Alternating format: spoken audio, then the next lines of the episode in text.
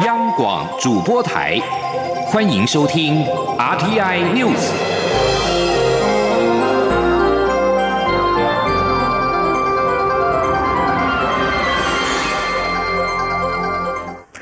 各位好，我是张淑华，欢迎收听这节央广主播台提供给您的 RTI News。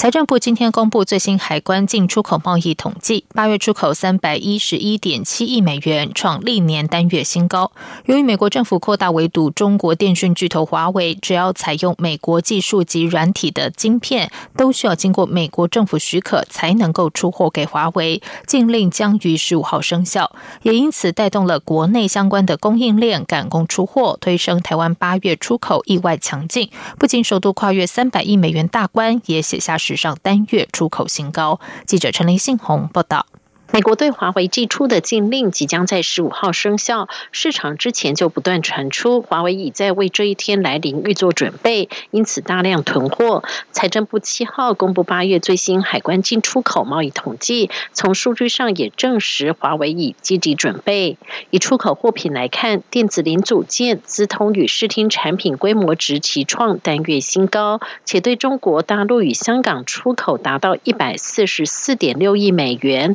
比。去年同月大增近二十七亿美元，增幅百分之二十二，刷新历史纪录。这也让台湾对中国和香港出口在所有国家占比拉高至百分之四十六多，几乎快达一半。根据财政部的估算，华为禁令效应大约增加十五到二十亿的出口值，推升八月出口大喷发。不仅首度跨越三百亿美元大关，也写下史上单月。出口新高，财政部统计处处长蔡美娜说：“八月份的出口总归来讲，的确是我比我们预期来的好很多。不可否认，华为禁令这个效应哈，其实可以说是具备相当的影响力。但是我们即使不看这个因素来讲，不管是从外销的地区。”或是外销汇率的表现，其实普遍都是改善的。我们应该可以相当呃相当有把握的说，国内的出口应该是在震荡回稳之中。另外，黄金条块出口较去年同期增加四亿美元，年增幅达四点四倍，也是历年罕见。财政部指出，今年以来，除了美中贸易战，再加上疫情使得避险需求，黄金价格一路攀升至历史高点。不少台湾民众拿着家中的黄金至银楼变现，业者拿到之后，则将其熔成黄金条块出口至香港，买家主要来自香港自有品牌的黄金铸造。场，中央广播电台记者陈琳信鸿报道。经济部今天发布最新产业经济统计简讯，指出，尽管今年遭遇武汉肺炎 （COVID-19） 来袭，影响到全球的经济，不过台湾防疫得宜，今年截至七月底，公司登记数逆势成长，总数创下历年新高纪录，并且以专业、科学及技术服务业的新增公司最多。经济部表示。如果后续台湾经济能够持续稳健发展，相信公司登记数也有望继续成长。记者谢嘉欣报道。武汉肺炎冲击全球经济，不过根据经济部统计处最新统计，今年截至一到七月，新设立公司家数为两万四千多家，年增率百分之一点五；而申请解散、撤销及废止公司有将近一万八千家，一增一减下，现有家数达到七十一点二万家，为历年新高。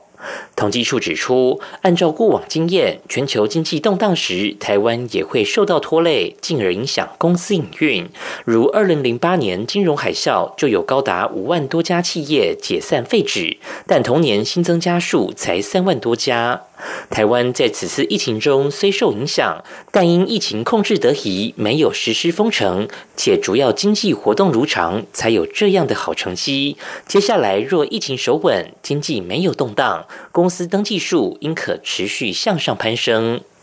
根据此次统计，在新增企业中，以专业、科学及技术服务业最多，占比高达百分之二十二点四，其次为制造业及营建工程业。统计处副处长黄伟杰说：“我们会认为说，制造业基本上虽然是生产东，要制造业必须还要靠其他的一些服务业来做辅助帮忙，像说到会计啊，或者是一些设计啊，其他的一些服务业来做辅助，所以因为相辅相成之下，所以专业科学及技术服务业基本上也新增的加速也蛮大的。统计处也提到，近十年女性公司负责人占比有逐年上升的趋势。今年七月，女性负责人公司有二十二万家，占比达到三成。影响所及，让性别差距逐渐缩小，显示女性企业家已慢慢成为我国经济发展不可或缺的要素。中央广播电台记者谢嘉欣采访报道。财政部关护署日前扣押了八十三万多片虚伪标章口罩。中央流行疫情指挥中心物资组组长蔡寿全今天表示，指挥中心会根据相关的规定开罚。至于是否有口罩国家队成员，则还需要进一步比对。至于先前有口罩国家队进口非医疗用口罩事件，蔡寿全表示，目前正调查产品流向和金流，厘清是否有混入实名制口罩。记者肖兆平报道。财政部关务署自八月十号到九月三号期间，查获五百七十七件，共扣押八十三万多片印有 MIT 虚伪标章的非医疗用口罩。中央流行疫情指挥中心持续比对资料，厘清进口业者是否有口罩国家队在列。指挥中心物资组组长蔡寿全七号进一步表示，八十三万多件虚伪标章口罩涉及业者商誉，目前正。比对资料当中强调，结果出炉后就会对社会说明。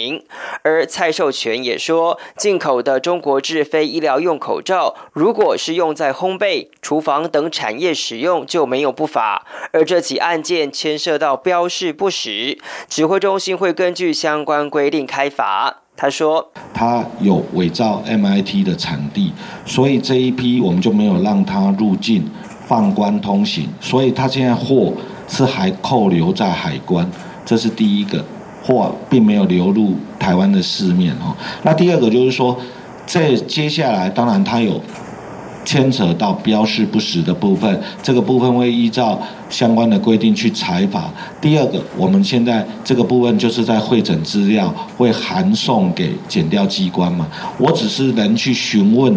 他现在目前到底有没有。国家队的成员，他给我回复，他现在比对中。另外，针对有口罩国家队进口非医疗用口罩事件，蔡寿全指出，目前正调查口罩流向与金流当中，预计九月十八号对外说明。他说，他进了非非医用医疗口罩，他并没有，我们现在并就在调查之中，他并不是说像佳丽这样，他已经把它混进去实名制的口罩。所以这个这部分在追它的流向，当然我有跟各位报告，除了它的说明，我们要去查它到底卖给谁了哈。然后这部分还有金流，还有一些的事实的证明。蔡寿全表示，在医用口罩上印下 medical 或 MIT 已经是政策方向，但细节会在一个月内完成讨论且公告。经济部工业局副局长杨志清表示，他们会从流向。标示与管理等三大构面进行强化，也承诺会在一个月内把机制确定下来。中央广播电台记者肖兆平采访报道。中央流行疫情指挥中心今天表示，国内新增一名从尼泊尔返国感染 COVID-19 武汉肺炎的移入个案，这使得国内确诊人数来到四百九十四人。指挥中心发言人庄仁祥今天表示。这名确诊个案是本国籍二十多岁男性，个案是在今年的二月到尼泊尔参加宗教活动，于九月三号和友人一同返国。而个案在登机的前三天的检验结果是阴性，而且和友人返国入境时也没有症状。入境之后返回居住地居家检疫。不过，个案在九月五号出现发烧、流鼻水、头痛、肌肉酸痛和腹泻等症状，经通报卫生单位之后，安排就医及裁剪，于今日确诊。周仁祥指出，个案在搭机期间及返国入境之后，全程都有佩戴口罩。目前卫生单位已经掌握个案接触者共二十五人，将持续密切追踪这些接触者的健康情形。接下来关心的是，随着国民党立委蒋万安可能征战二零二二年台北市长选战的消息传出之后，民进党如何布局首都之战引发关注。民进党立委表示，相较于国民党参选的人寥寥可数，民进党在台北市长选战可谓人才济济。但即便民进党整合人选需要时间，也建议党中央可以就北市地方的政策面和组织战超前部署，以应应国民党的提前布局。记者刘玉秋报道。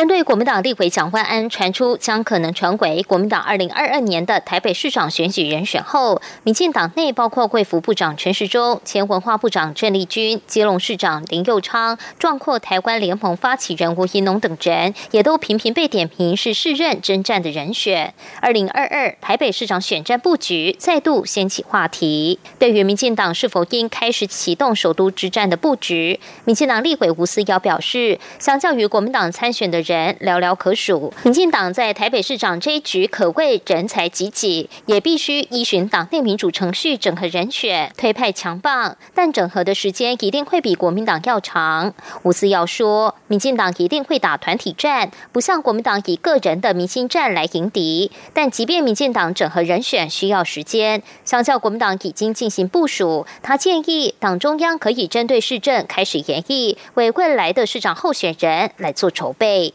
同时，吴思瑶也认为，民进党台北市党部主委目前是代理方式，因应二零二二年选战布局，党中央应该积极协调出主委人选，即刻展开地方组织部署。即便我们的人选还需要一些时间来综合各方的意见，但是在政策面跟组织面，事实上我们是可以来超前部署的。民进党立委何志伟则说，只要青壮世代有国际观的人选，他都支持。且不仅是台北市，全台各个直辖市长的布局也都要提前展开。至于人选部分，何志伟说，距离选举还有一段时间，有意参选者都应及早与地方开始连结。时间并没有这么急迫，但是真的有想要选的人，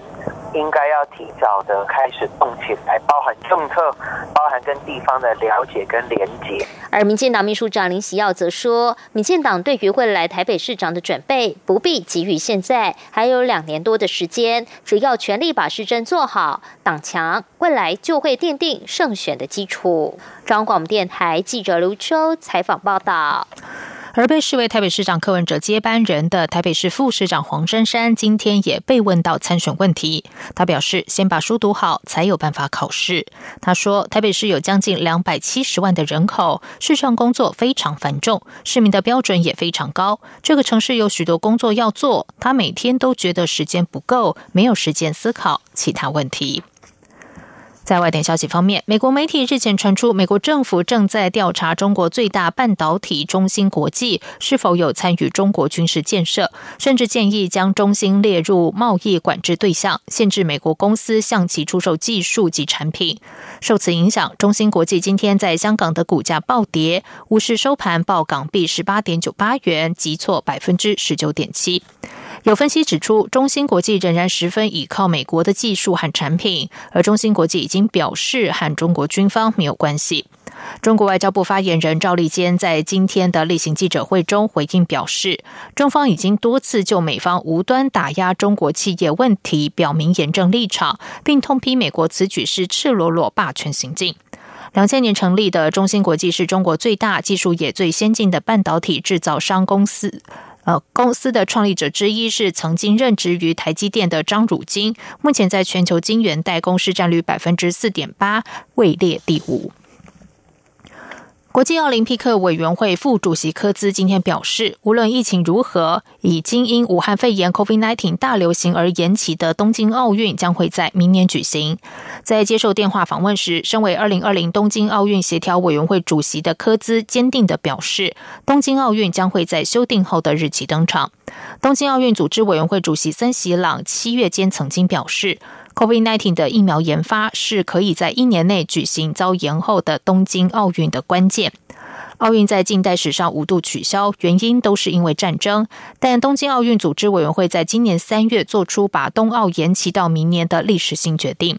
当时正值疫情大流行的真正规模浮现，各国纷纷采取防疫封锁措施，导致选手的训练陷入混乱，被迫取消资格赛和测试活动。这里是中央广播电台台湾之音。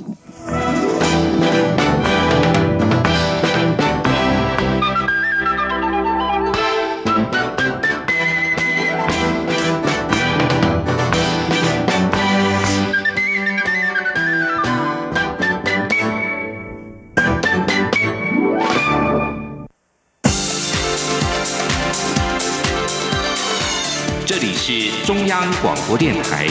台湾之音，欢迎继续收听新闻。时间是十九点十五分，欢迎继续收听新闻。汉翔公司 F 十六维修中心日前成立。对于此举与台湾落实国防自主的关联性，军事专家谢仲平今天受访表示，维修中心虽然在初期必须要投入大量资源，但是长期而言，军机的维修和零组件制造都必须通过美国原厂认证，而此举将直接提升国内厂商的技术水准，进一步带动航空相关产业的发展。记者王兆坤报道。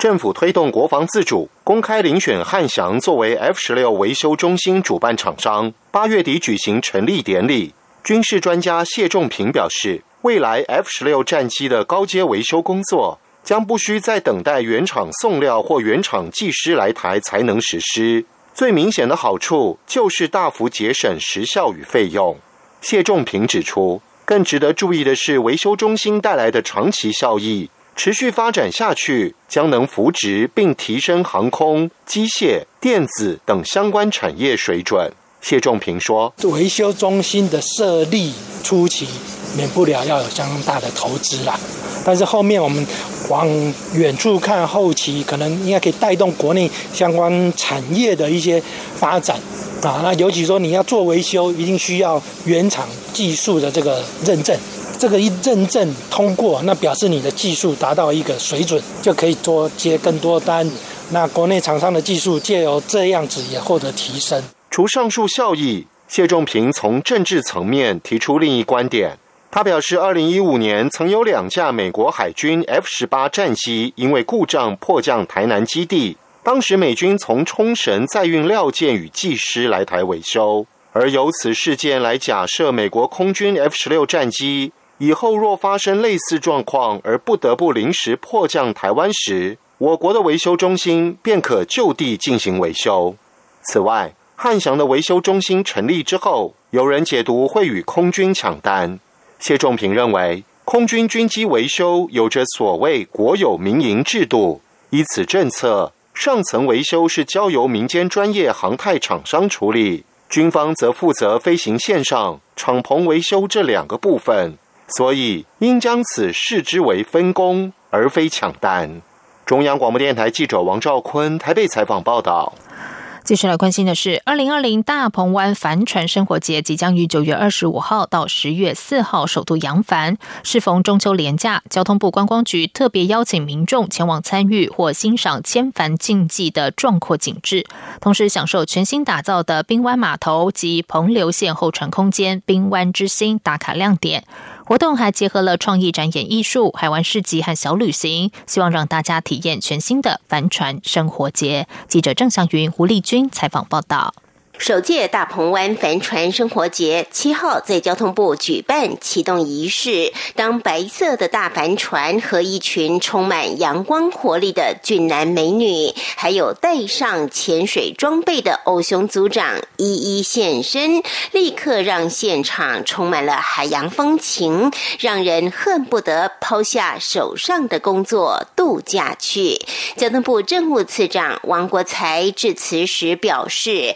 大鹏。湾拥有五百多公顷的宽阔西湖，有风无浪，不仅是南台湾重要的帆船游艇基地，也是奥运帆船国手比赛及训练的场域。交通部配合行政院推动的向海致敬，特别推出帆船生活节，希望成为带动屏东甚至南台湾观光的火车头。他说：“我们的希望是说，它当做一个火车头，除了把环船运动发扬以外，也跟屏东地区的观光能够结合。过去在交通部很重视屏东两大观光地区，一个就是大鹏湾小琉球，一个就是垦丁地区。那我们就觉得这个是很重要的一个观光发展带。”它同时也可以带动从台南到澎湖整个环船运动的一个地区。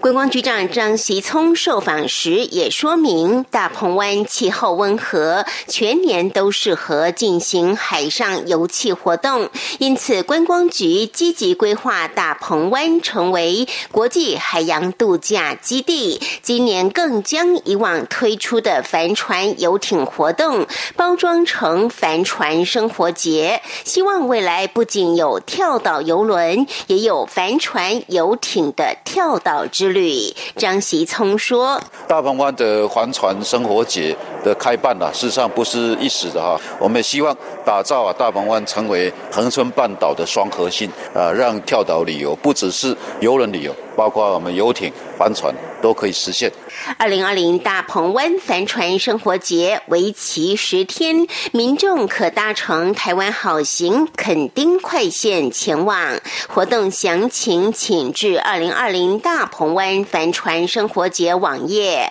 或勇闯大鹏湾幸福小琉球粉丝专业查询。中央广播电台记者郑祥云、吴丽君在台北采访报道。农委会农粮署今天在台北中山地洽街举办“我爱国产杂粮”农民市集，强调国产杂粮不但在地新鲜、绝无机改，品质优于进口产品。希望透过此次与书街跨界结合，让国产杂粮被更多年轻消费族群认识，冲高国产杂粮的自给率。记者郑祥云、谢嘉欣采访报道。国产杂粮产量和每年进口杂粮的数量相比，比重不到百分之六。为此，农委会农粮署启动大粮仓计划，扩大生产面积，并搭配行销活动来推广国产杂粮。例如，农粮署就与成品书店跨界合作，七号起在台北中山地下街打造杂粮故事区，举办农民市集，要来全台各地生产者到场展售上百件杂粮产品，还有业者特地开发产品来吸引民众目光。业者郭旭英说：“我们就是使用那个熬米粥的方式，将米给它熬到完全都见不到米粒哦，很多说无米的感觉。那吃它上面那个整个粘稠的感觉，那其实这个感觉呢，就有点像我们小时候。”小朋友第一口的食物，就是我们从母奶要换成正常食物的第一口食物。其实这就是我们等于是台湾人一个共同的记忆。那这一次呢，我们又加入了一些国产杂粮。农粮署强调，国产杂粮具有在地新鲜特色，加上国内不允许机改，这些都是进口产品所没有的优势。为吸引更多消费族群，目前已针对特定族群来开发产品，盼能扩大国产杂粮的销量。农粮署运销加工组组副组长白秋菊说。他现在年轻人喜欢健身，我们有请厂商在针对这个健身族群啊，或者一些特定族群，比如说有银发的族群，我们针对不同的族群，然后利用国产杂粮去开发适合他们去消费的一个产品，这个是也是我们的策略之一。啊农粮署表示，武汉肺炎 COVID-19 疫情下，目前进口货运未受影响，但也已经有相关产业思考到杂粮断链的风险，考虑扩大使用国产品。这对面临危机的国产杂粮而言，将是。转机。中央广播电台记者郑祥云、谢嘉欣采访报道。台北市立国乐团今天公布二零二一及、二零二零和二零二一新乐季精彩节目内容，全数由台湾音乐家上阵演出，是一大创举。此外，北市国也同步宣布成立企业之友会，号召企业以行动相挺，让更多的人爱上国乐。记者杨仁祥、江昭伦的报道。积极开拓国乐新观众群的台北市立国乐团，七号宣告新的乐季即将于九月九号拉开序幕。八大系列四十六套，共五十四场节目，从传统经典到一般大众喜爱的分众节目都涵盖其中。像是去年底北市国与全民大剧团合作讲述台湾电视史发展的音乐剧《我的旁白人生》，今年也将重置家业。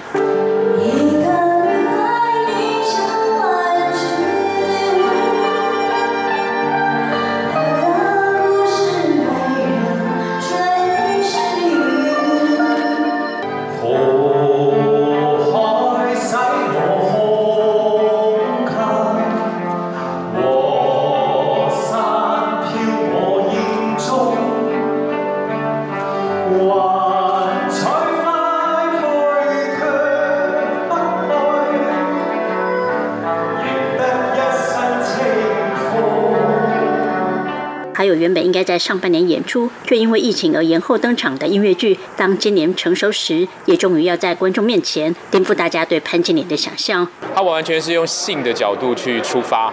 对，那用性来呃说音乐剧，我觉得也是一个这一次我们呃的一个很大的挑战。然后性跟国乐的结合，那我觉得也是一个相当精彩可期的卖点。其实我们很期待这个火花，因为四国这几年有很多呃跨界的合作嘛。我觉得从音乐上到表演的风格上，我觉得都很期待跟他们的互动。至于开机音乐会演化生命之歌，将演出台湾重要作曲家萧泰然与马水龙的作品。二零二一年六月的月季压轴节目，则首度与魏德胜导演合作，以马街博士的夫人张聪明生平故事为本，制作《长阿葵会》音乐剧，纪念马街博士逝世两百二十周年。北市国团长郑立斌说：“二零一五年，我们萧泰然老师、马水龙老师两位呃台湾很重要的作曲大师相继离开我们，所以在五年后的二零二零年，我们希望以这场音乐会演化生命之歌。”以两位老师最经典的作品，马老师的邦迪协奏曲跟肖老师的大提琴协奏曲，来向两位大师致敬。明年的六月份会有一个新的一个歌剧的制作，哦，这个是以马街夫人的一个啊一个故事哦来呈现。那也特别邀请到魏德胜导演来担任我们的创意总监。为打破国乐同温层，北市国在新乐季揭幕之际，更同步宣布成立企业之友会，号召企业家购买北市国音乐会的票券，广邀亲朋好友或社福团体欣赏，期待借由一期相挺，让更多原本不认识国乐的民众有机会接触国乐，进而爱上国乐。中国电台记者杨仁祥、张昭伦台北采访报道。接下来就进行今天的前进新南向。前进新南向。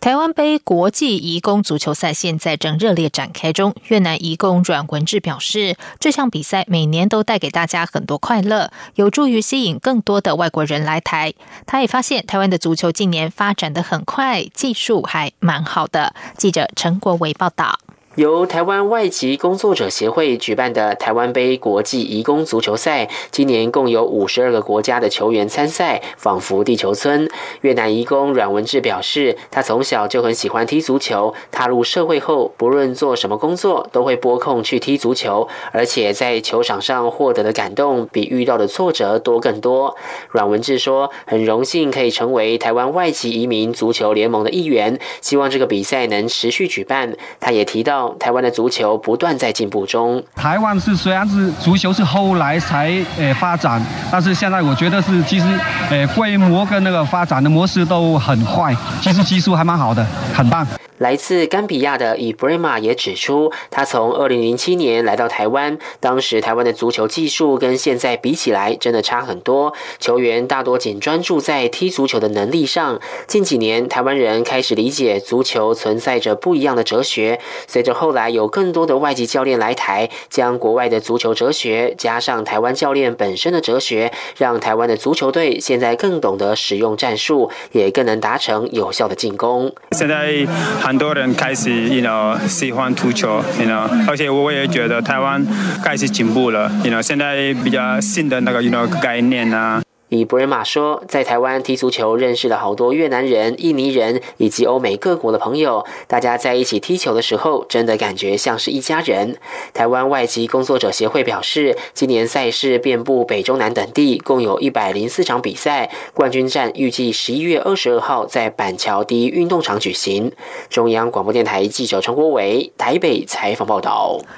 科技部今天举行学术研究奖项颁奖典礼，共表彰一百二十五名学研界的精英，感谢他们的杰出贡献。其中，台湾大学森林环境暨资源学系副教授林增义来自马来西亚，求学及求职期间曾经去过美国、加拿大、德国和韩国。今年四十一岁的林增义在旅居这么多国家之后，七年前选择留在台湾大学任教。而最吸引他的就是台湾的安全，还有丰富的森林资源。最重重。要的是，他觉得正体中文很美，希望能够让自己的孩子学习正体中文。科技部部长吴振中在致辞时表示，这个奖项拿过了中生代和新生代科研精英，深具浓厚传承气息，期勉得奖者能够继续在丰硕的研究成果上，不仅取得个人成就，也带动台湾有创新的能量、前瞻的视野。